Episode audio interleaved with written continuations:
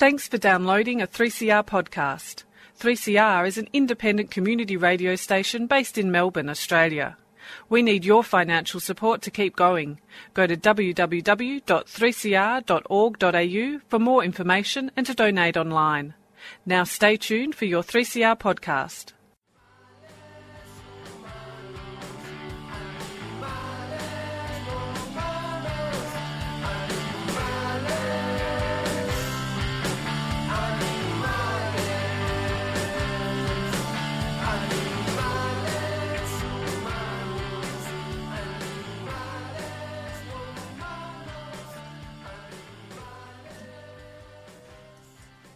Freedom of Species is a radio program dedicated to raising awareness about issues concerning animals.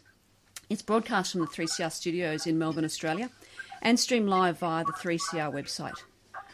Podcasts are available via the 3CR website and the Freedom of Species website.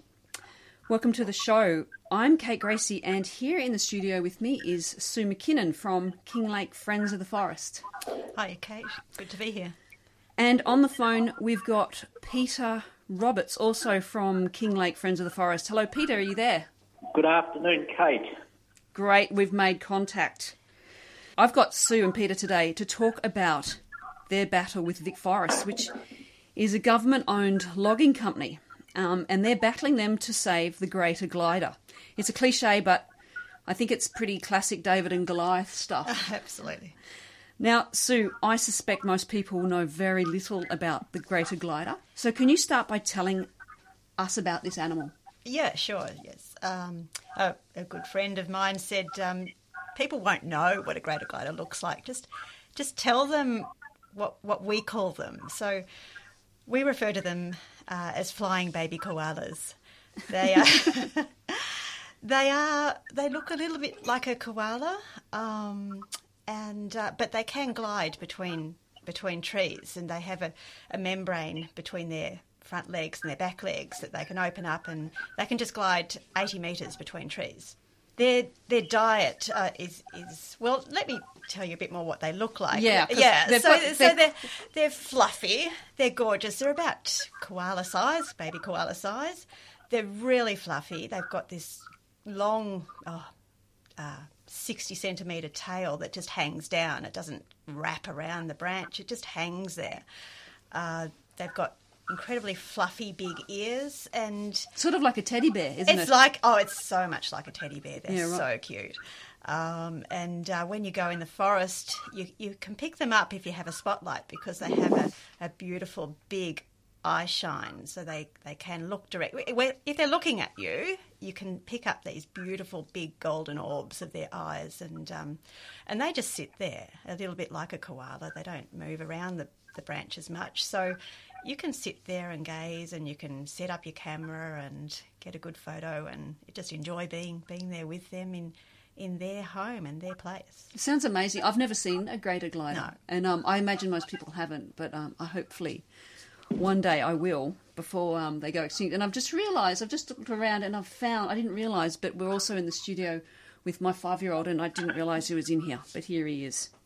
I felt something brushing against my leg and I realised he's under the desk. Now, Sue, what was the historical distribution of the Greater Glider and what's its current distribution now? Okay, so they're all down the eastern states. They're from Queensland down to New South Wales, down to Victoria. In Kinglake, we're sort of at the uh, well, at the southern edge uh, of, of their range. Very important, uh, their edge of range um, population in Kinglake. That's a very important population. Uh, the range is still there. They still are seen over this range, but their population has dropped. Their, their numbers have dropped 80% in the last 20 years. So, yeah, so that's why they've been listed as threatened. And what sort of what's its habitat type? What's what does it prefer? They prefer old. Tre- they prefer. They have to have mature trees.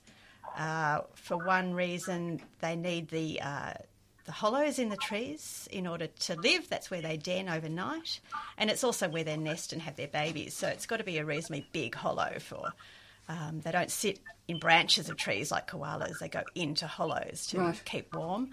What's an old? What, what's trees only start forming hollows around 80 years old. Oh, wow. And then they that's the start of the formation. Right. And then they probably get to a nice large hollow, about 120. And they have to have a tree about 40 centimetres diameter at least to glide onto. So they can't just glide into a skinny small tree. It has to be a significant sized tree.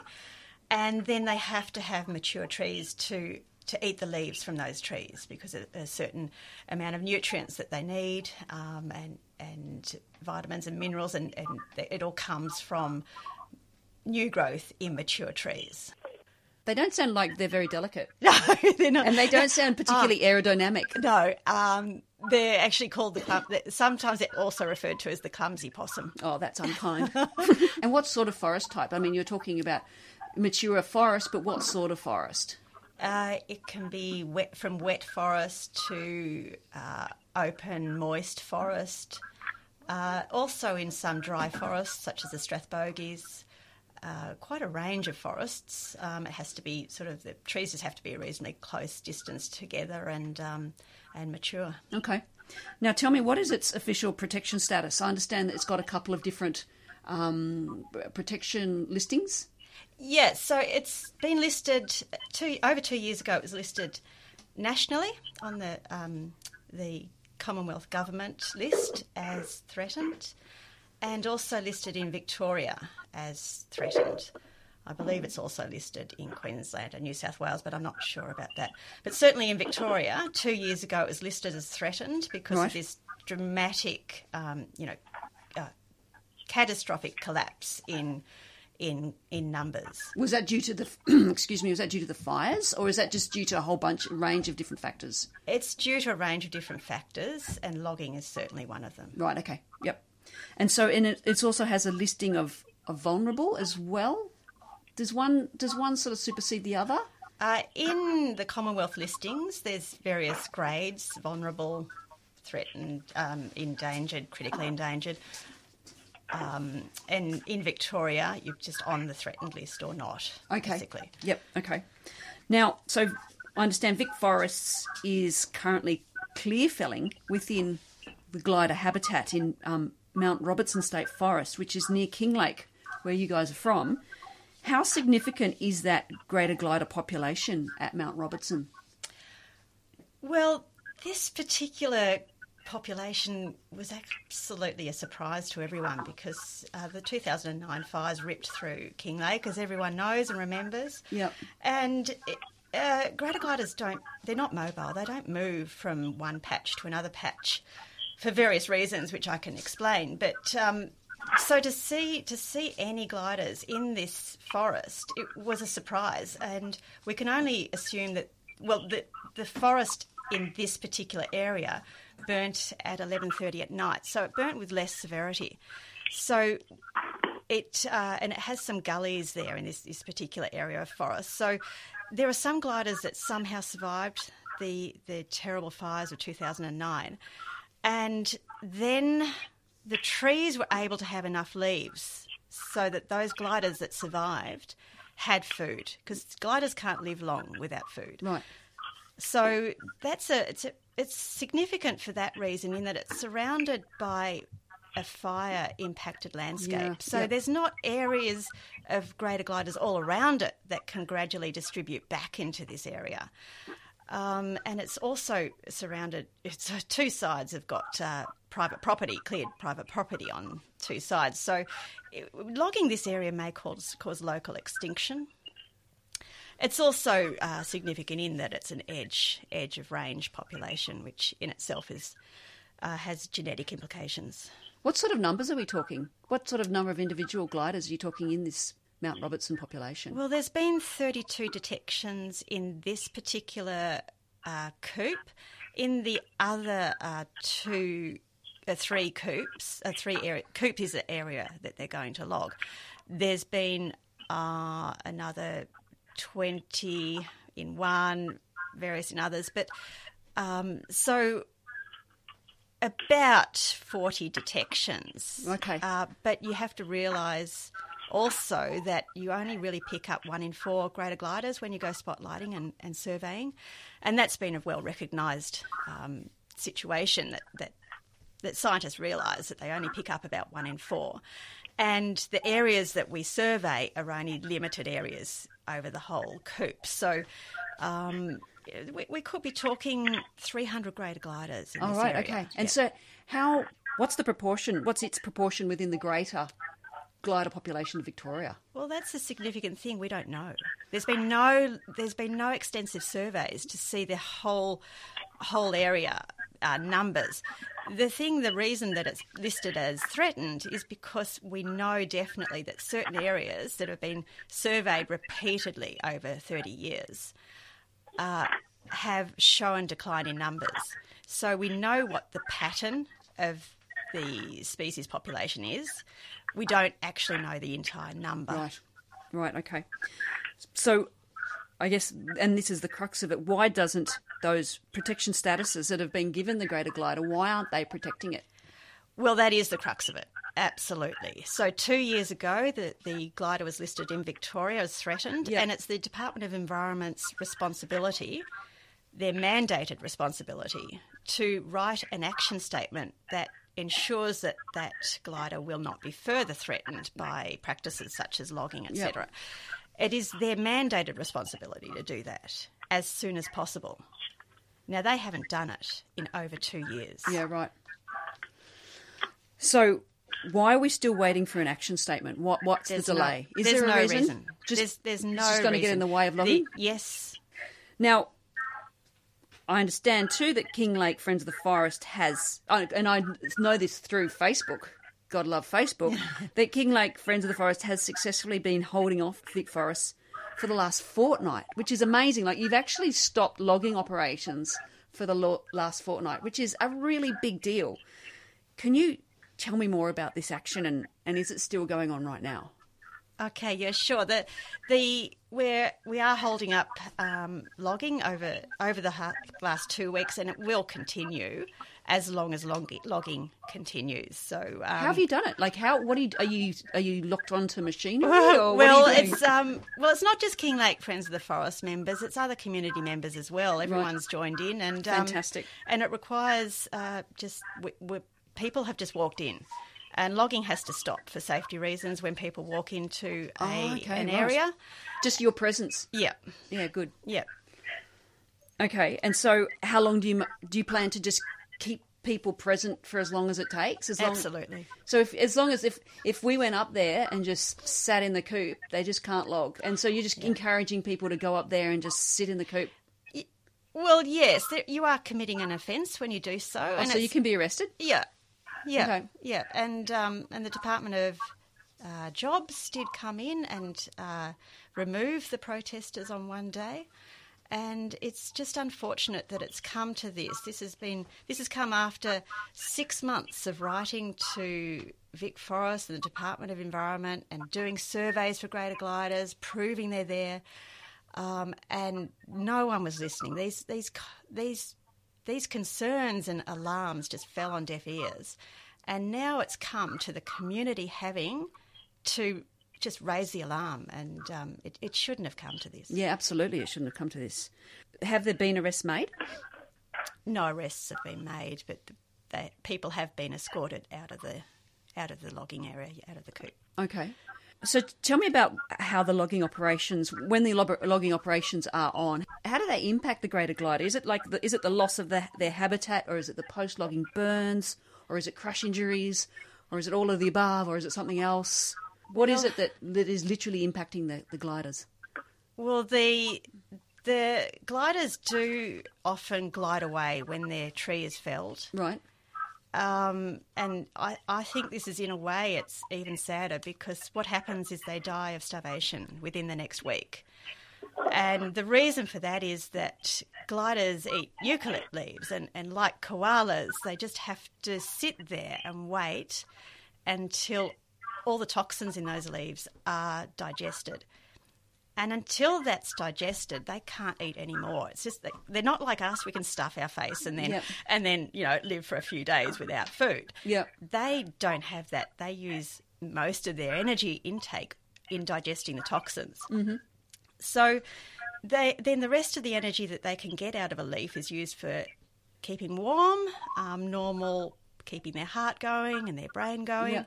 and moving around the canopy to get to those leaves.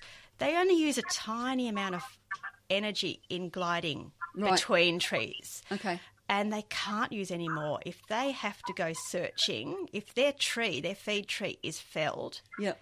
and they have to go searching and glide further for a feed tree, Yeah. they simply start to cool down. Their metabolism stops, their organs stop, and they just wind down to Yeah, right. death. Okay.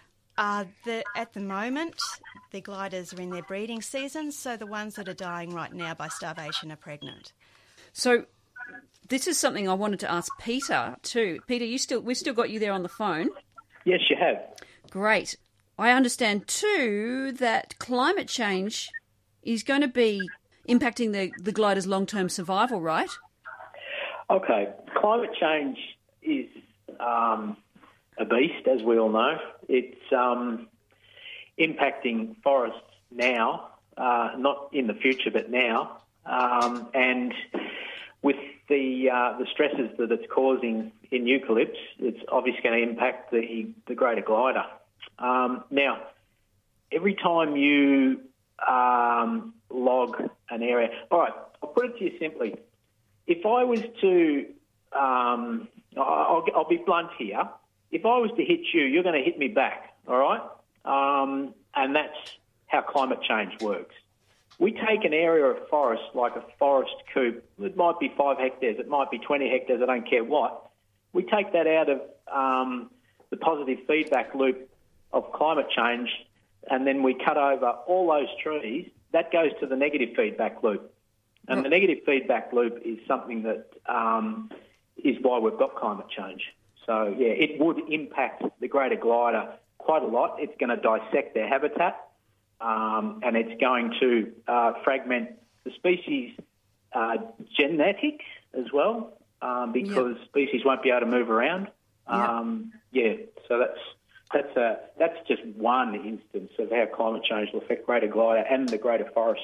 And logging is a- exacerbating that, obviously. Logging, logging's exacerbating that because it's the cumulative effect of all these logging coops over the decades. Let's not just say the last 10 years, but the many, many decades that logging's been going on and the various stages. And let's not forget that some of these logging coops are failed when they actually try to regenerate them. So that means that area of land is taken out of circulation forever. Uh, or for a very, for, for, for let's say longer than human time, It seems that both the Greater Glider and Vic Forest are, are kind of competing for the same mature forest. Peter, why does why does each need mature forest? Why does Vic Forest need mature forest, and why does the Glider need mature forest? Uh, because of the, uh, the the makeup of the tree at that point, um, the fibres in the tree are, well, you could say ripe for uh, producing paper pulp.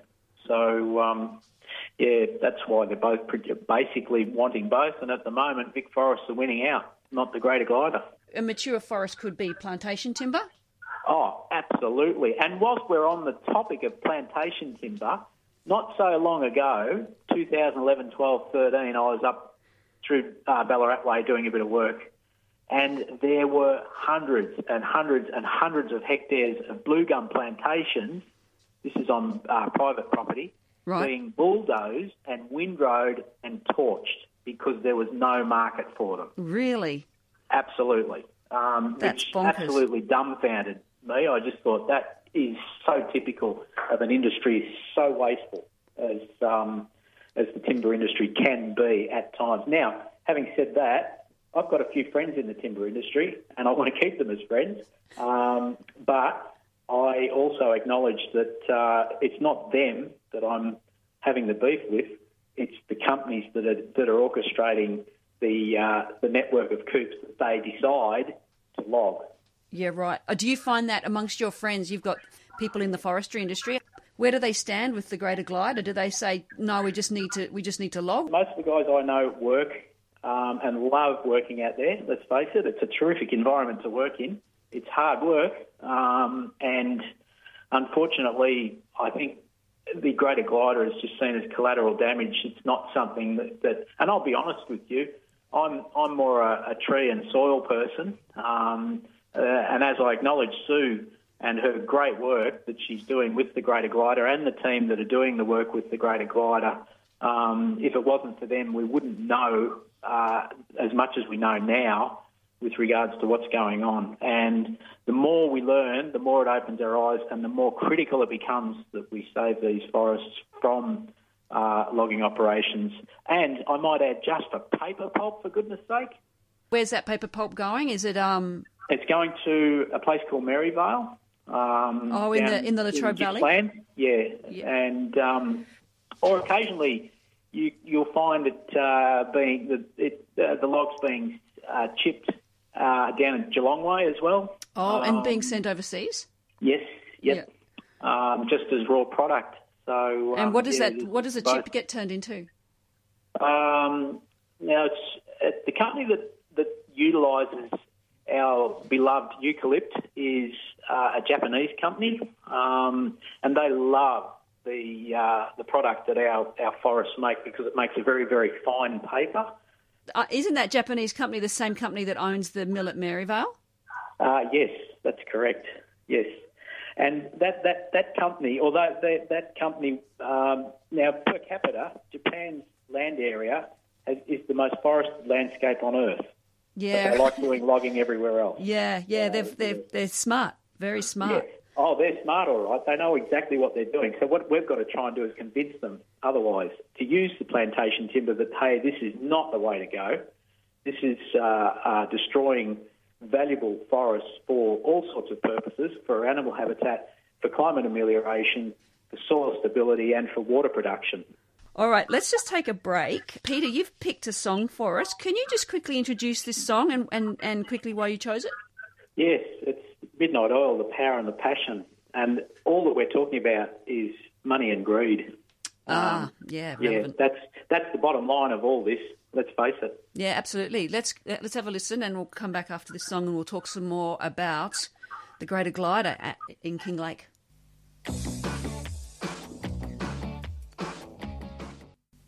I just think that it's ironic that the state of Victoria want to treaty with Aboriginal people but have no issue in destroying our sacred sites. War is devastating on the environment. In peacetime, the military is a huge user of fossil fuels, a huge driver of nuclear energy, and ultimately the architect of nuclear weapons.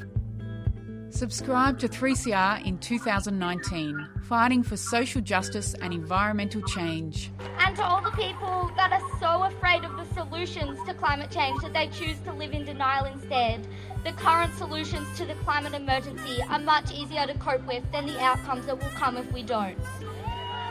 Feed Radical Radio go to 3cr.org.au forward slash subscribe or call the station on 9419 8377. Follow, follow the sun, which way the wind blows. You're listening to Freedom of Species on 3CR Community Radio 855 AM. And that song you just heard was Midnight Oil, uh, The Power and the Passion.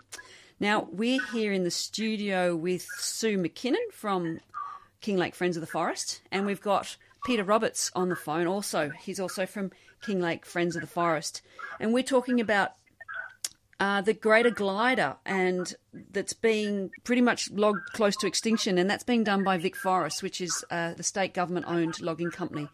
And Kinglake Friends of the Forest are trying everything they've got to stop that logging going ahead but I want to talk to Peter and Sue now about the government's own scientific advisory committee has made recommendations for no logging in the greater glider habitat. And that's come from the, the government's own committee. And from what I've read and what I understand, that there's multiple legal mechan- mechanisms that exist for intervention to prevent this logging occurring. Like the State Environment Minister and from the Secretary of DELWP, which is the Department of Environment, Land, Water and Planning. There's interventions that they can call upon. There's interventions that's available to them to stop Vic Forest doing this logging. And there's even there's been multi- multiple code of practice breaches by Vic Forest that could have led to prosecution, but haven't led to prosecution. it's just like there's this willful, deliberate disregard of the greater glider by the state government, which I find really hard to comprehend. So, Peter and Sue, either one of you or both of you, can you expand on what these interventions are and why they're not being utilised when they exist for this purpose? Yeah. Okay. Well, the the reason that that massive areas of native forest is being logged is is due entirely to a legislated deal between the government and a commercial paper company, and that deal uh, requires the government to supply this paper company with a certain number of meters, cubic meters of our native forest. It's uh, at the moment it's 350,000 cubic meters. So that deal is the problem. It's the um, paper pulp, um, uh, paper pulp supply deal. It was there was a motion to that that deal should have been uh, cancelled straight after the 2009 fires, and there was uh, scope within that deal to to cancel that deal because of the two, because of the disaster of the 2009 fires. That could have been stopped right then. The government chose not to. The government chose to move in and log the areas of forest that weren't burnt. They they moved in and logged areas of Toolangi before the residents were allowed back in their town. Wow. It's so Wow. sad. It's That's telling of the priorities, isn't it? Absolutely. And so now in Kinglake, we've got recovering forest, just small patches that weren't burnt so severely. And they're intentionally removing those to supply a paper mill. So that's the essential, um, essentially the, the reason that, that all this is happening. And certainly uh, last year, or the last year, I believe it was, just before the election, there was a motion put to the Senate, so the, the upper house in the in the state parliament, to cancel to repeal that supply bill. That motion failed. Every um, uh, the the Labor members and the Liberal members and the National Party members all voted against that repeal. Um, and that could have turned around the future of our native forest. But they chose not to. An appreciation to Samantha Dunn for raising that appeal, that, that repeal bill. Um, so, so now what's left within the code? What is left now for the for the Department of Environment or for the minister to do? Well, the minister can intervene, but the Department of Environment is the regulator. So DELWP is the regulator of Vic Forests, and Vic Forest has to operate under the Code of Forestry Practice. And within that Code of Forestry Practice, That's man. That's a mandatory code, isn't it? Yeah, It's- it's- absolutely. It's, not. There's no grey areas. It's an absolute one. Yeah. Okay. and there is another mandatory clause in that code which says which is called the precautionary principle um, and that's where um, if if science and science shows that damage uh, serious and irreversible damage can be done to the environment even without the complete knowledge of every part of that science the the uh, action must be carried out to avoid that serious and irreversible damage. And that's the precautionary action. And Department of Environment have chosen not to regulate that. So, uh, because when when a animal is listed as threatened, such as the greater glider has been now been listed as threatened, its action statement should have been written by the department by the minister for environment and that hasn't been written so once that action statement's written all the prescriptions get put into the code Right. so it's Yeah. definite the greater glider will get definite things that that protect it but because the action statement hasn't been written nothing's been written into the Yeah. forestry code so that brings in the precautionary principle. We know that the animal Mm. is threatened with, with extinction, and we know that logging uh, logging uh, kills great, greater gliders die if all or most of their home range is cleared. We know that. So, given those two things, we shouldn't be logging in greater glider habitat or where greater gliders are found. and that that is what the Department of Environment should be regulating. They've chosen not to regulate that. So it's gone down to community once again, and there's been a, a legal case between Friends of Leadbeater's Possum, uh, who challenged, who have challenged Vic Forest in the federal court. Uh, that court case lasted for three weeks over uh, June. We're still waiting on the result of that. Even just waiting for the for the action statement to be done. Is it even on the horizon? Well, I personally have been in this forest campaign for five years, and I know other people have. And I wrote to uh, the Environment Minister uh, as soon as it was threatened, and a few months after, and I keep getting told. So, two years ago, I was told that the draft of the action statement is just about ready for community consultation. Oh, yeah. Two years ago, and they're still saying the same line. Now I've heard recent media reports of research logging, research and like that's in that's in inverted commas, research logging, and it sounds to me that just like Japan's research whaling.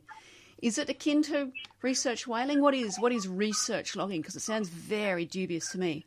Well, frankly, all of it's research logging because they know that Vic Forests know there are greater gliders in the areas they coop that, that they log. They know there's greater gliders in the trees that they log, and they are just doing it anyway. No, the the only thing that doesn't make it research is they don't go back afterwards and see if the animal died or not. So, but they did in East Gippsland, and they actually specifically logged an area that had uh, uh, had detections of ten greater gliders, and they actually even then went back later to find to find out if they ha- had been killed or not. I don't know, but they admitted that that was research. And then recently, there's been a, a extensive research carried out in the Strathbogie Ranges, and over there it was found that there were there were three coops, and in those three coops, uh, it's a significantly high density of greater gliders there. They they did extensive surveying and found there to be 500 greater gliders in these three coops. That's a lot, isn't it? Five hundred. 500 sounds is, like a lot. is is probably the highest density of any Yeah, okay. um, area in Victoria. Right. Um, well, it could be challenged, but Kinglake's probably close. But um, that's a significant area. Yeah, right. A, a number of greater gliders. What they did then was they logged it. Oh my god. So I don't know what's happened if- if they've gone back afterwards and researched again to find out how many have lived. But it's uh, devastating. I do know that. Um, Counting dead animals is hard to call that research, isn't it? Well, you won't count them because they would have died quietly and slowly in Mm. their hollows. They wouldn't be on the ground. I read in the um, in one of the reports, I think it was in the Gliding Towards Extinction report, which was an excellent report written by a few different environmental groups. I read that the greater glider has been protected in certain East Gippsland areas, even though that their population there is less significant than some of the other areas. Is there any sensible rationale that they have been protected in this sort of a couple of random places in East Gippsland, according to their their status, their protected stat, their, their um, listings, but they haven't been protected elsewhere? What what's the logic behind that? Well, the, uh, just historic reasons. There, there was um, an action statement for the powerful owl, I believe, and that was um, that, that, and the details of that action statement went into the Code of Forestry Practice. So there was a prescription made that if there's an area with a high density of greater gliders, then it's an area that is good forage for the powerful owl. Ah, okay. And so, um, they, in, in East Gippsland, if there's more than 10 greater gliders detected in a one kilometre a transect, it's called, in a Right. one kilometre walk, Yep. then there's a 100 kilometre special protection zone put over tho- that area. So we need more powerful owls. we need we need the same prescription Yeah. to be written for uh, Central Highlands as well as Right. East Gippsland. Yeah. Now, in that same report that I, I just mentioned was the gliding towards extinction. I, I was I was reading about the different the differences in the surveys done by Vic Forest when they do, or the government when the government does a survey for greater gliders to decide whether they're going to log. The results of those surveys are always very different to the results done by the environment groups, like Kinglake Friends of the Forest, and by GECO and by WOTCH and all those different groups. Why is this very different results, different survey results for the greater glider? Are they re- different results because of the methodology, or is it because of the inclination?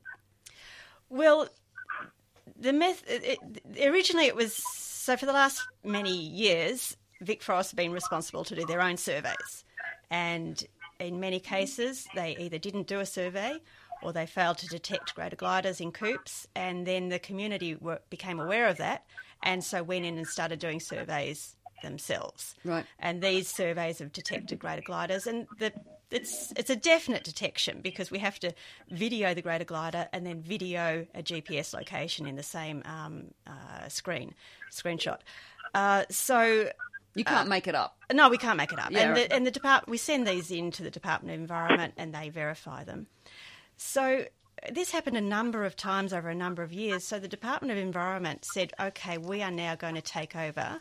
We're going to come above that and we're going to do our own surveys as well as Vic Forest. And but like Vic Forest, we will only survey a one kilometre walk. So we'll only go for uh, one stretch. We'll look 25 metres one way, 25 metres the other way. So there's one strip, Like a straight line. a straight, a straight or a curved line. So one, but Okay. one strip Okay. Yep. of of forest that is that is. So it, it gives you an indication of whether there's greater gliders there or not. Right. But it doesn't tell you where the greater gliders are over the whole coop. It just gives you. It's just like a sign saying, "Warning: There's greater gliders going to be in this area," and that's not to. That, that's not to replace the responsibility of Vic Forest to survey. They must still survey but they don't. They simply say, "Well, Vic For- well, Department of Environment surveyed that one strip over there. That's that must be the only place that gliders are." And that's what happened in Kinglake. So we, the community, surveyed the east boundary. Just time wise, we didn't have time to go over the whole coop. And Department of Environment happened to survey the west boundary. It's actually the other way round. Um, but the middle of the coop wasn't. So, so in the end, Vic Forest did a a map that showed where greater gliders were detected, and they showed a few trees that were going to be saved in those few places, which is not nearly enough to to allow a greater glider to survive. But that's what they did, and they were going to log out, and they're still going to log, and they shouldn't be logging at all. And in the very least, they should then survey the whole coop.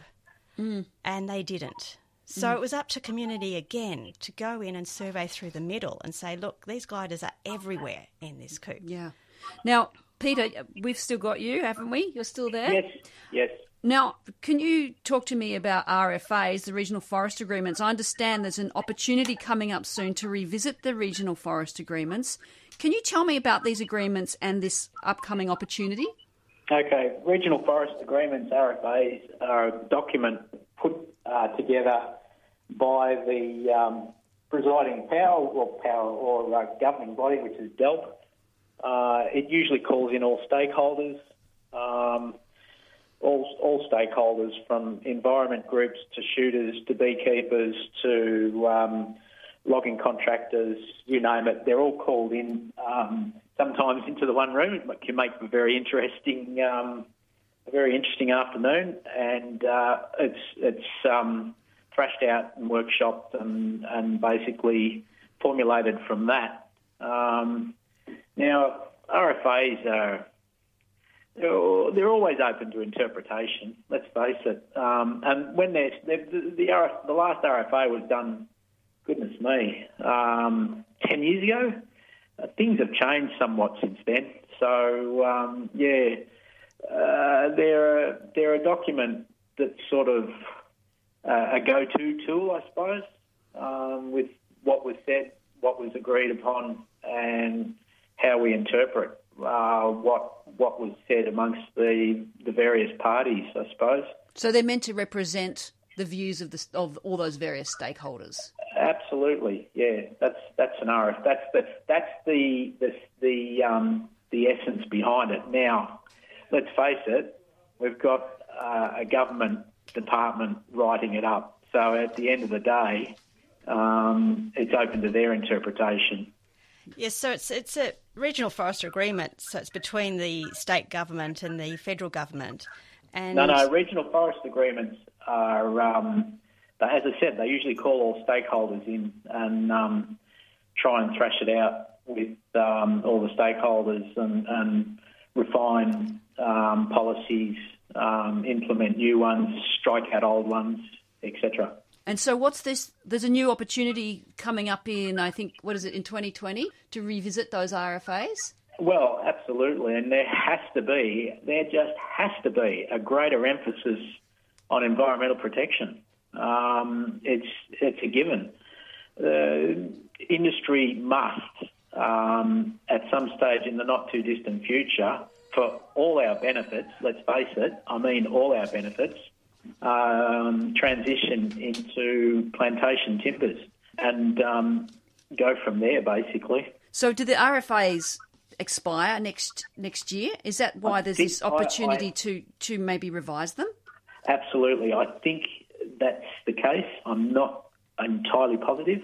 Um, yeah, and so they need revision. But again, I must emphasise that at the end of the day, it's uh, DELWP that uh, strike them and publish them, and um, they're open to interpretation. So I, I really have no, honestly, Kate and Sue, I really have no um, uh, confidence in any government, any government we've had, um, be it Labor or Liberal, to actually do the right thing by our, our forest estate, our woodland estate, um, and strike up a, a true uh, environmental policy. Um, it just gets twisted and turned and and and um, regurgitated a different way and interpreted a different way um, all the time. It's just such a mixed up, munched up um, uh, situation. It really is.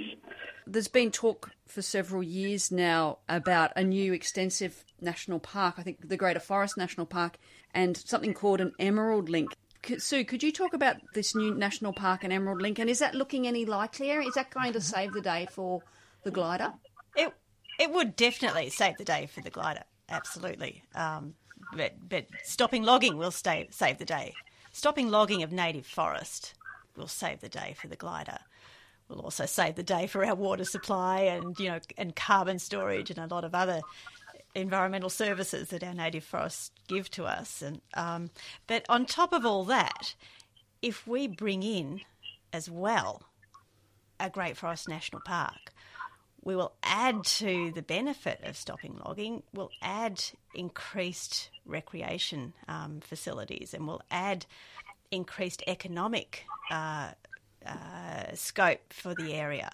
Because national parks attract massive amounts of visitors. So, um, so, so all the regional towns can be have economic revigoration through um, through the creation of a national park. Uh, and um, It seems though a lot of people regard protected area as like dead area, as in there's no economic benefit, and it just it's land that just gets partitioned off, and it's of no use to anyone. But you're saying that if you have national park, it, it's a huge economic boon for the area. Absolutely, yeah. And there's been studies done on, on what kind of money this will bring into the whole area and the regional towns. Uh, how many jobs it'll bring in? Yeah, right. seven seven hundred jobs within Wow. the first five years. That's that's on the premise that, that a trail gets put through the park and various what- other a- facilities. a walking trail. A walking trail. Right. Um, so, uh, yeah, national parks are used, well used. I think the suggestion is with this this Great Forest National Park is that it has various uh, tenures. So, um, some areas would be like our similar, like our national parks now, and some areas would be like our national parks that allow horse riding and dogs and uh, shooting. Some areas will be more highly conserved, um, and some areas less conserved, less um, you know more open to, to visitation. It's a large area, and, and obviously the the range of um, rules and regulations would be decided by the by the government bringing it in. But um, yeah, the main thing what we want to do is stop the logging. You've got a rally on tomorrow for this, precisely this, a rally tomorrow being Monday, the 21st of July. Can you tell me more about this rally that you've got going? All right, so Monday's the 22nd of July. Oh, sorry, 22nd of July. Pardon me. 22nd of July. And the rally will be from 2.30 and it will be in Kinglake. It will be on the corner of Extons Road and Whittlesea Kinglake Road. Is that in the township? It's it's in Kinglake Central. So Okay. uh, the shops of Kinglake are, are further to the east. Uh, this is a little bit to the west. It's where the school is, Okay. and oh, King, everyone knows the Kinglake Football Oval. It's right beside the Kinglake Football Okay. Oval. Um, and so we're, we're sending a clear message to um, to the government that they need to stop logging native forest, and we need to stop logging native forest in Kinglake. We'll have speakers. Okay, cool. Um, yeah, we'll have um, the, our beautiful swoopy glider.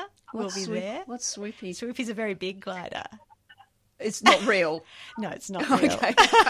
no, Confused. no, but it's just as cute. It has its big ears and long tail. It, it's uh, about person size. But, Oh, wow, uh, okay. but yeah, uh, so she'll be there. And um, yeah, lots of people from the Kinglake Friends of the Forest will be there to help explain what's going on. Uh, it's not far from the from the area that they're logging right now, and they'll be logging on that day. So if anyone wants to drive down and, and see logging in action, uh, And- they, and- they and can stop do it? So I don't know about that. If they want to commit a, an offence, they can walk in and stop it. But um, I I couldn't say. I couldn't recommend that people do Yeah, that, yeah, of course. No, fair enough. and if we can't make it to tomorrow's rally, how else can we get involved? What can we do to stand up for the glider? Well, we do have another thing. If you if you do feel like coming out to Kinglake, there's a spotlight night on the 27th. That's Saturday, the 27th of July. Okay. And we're meeting at the visitor car park at five o'clock on Extons Road. So that's seven kilometres down Extons Road. Okay. Um, so again, that will be promoted on our Kinglake Friends of the Forest page. But mainly, just the the most the critical thing for everyone to do, and it's really easy, is don't use reflex paper. Just don't use it. That's dead ask, easy. Ask your company that you work for to cancel any orders for reflex paper, and please write to Dan Andrews Yeah, okay. And what about the Environment Minister? And Lily D'Ambrosio. Yeah, Yeah, okay. yeah. Okay, everybody, did, did you hear that? Mm-hmm. Write to Dan mm-hmm. and Lily and stop using reflex. Make sure everybody you know stops using reflex paper because that's just that's just killing the gliders. Uh, if I can explain that paper can be grown, can, is is being made out of plantation wood and recycled pulp. Um, it's it's only reflex paper that's made out of our native forests. So you can buy Australian made paper that is not made out of our native forest if you just don't buy reflex. Yeah, just choose carefully. Yeah, it's not hard. Look, thank you, Sue. Thank you, Peter, very much. Great to talk to you both today. Keep fighting that good fight. We hope to see you either tomorrow at the rally or at the spotlighting. Hopefully, details of both of those are on your Facebook page, um, Kinglake Friends of the Forest. Look them up. That's all we've got for you today. Now, so you can email us here at Freedom Species. Our email is info at freedomspecies.org, and you can also follow us on Facebook and on Twitter.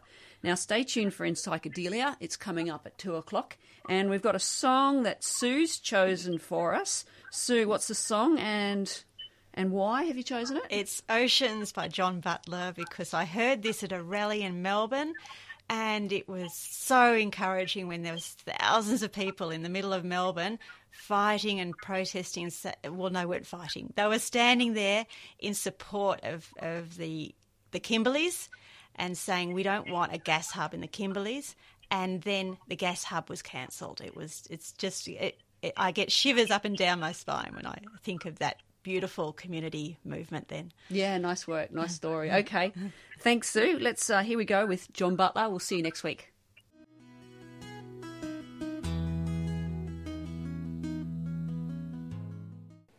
You've been listening to a 3CR podcast produced in the studios of independent community radio station 3CR in Melbourne, Australia. For more information, go to allthews.3cr.org.au.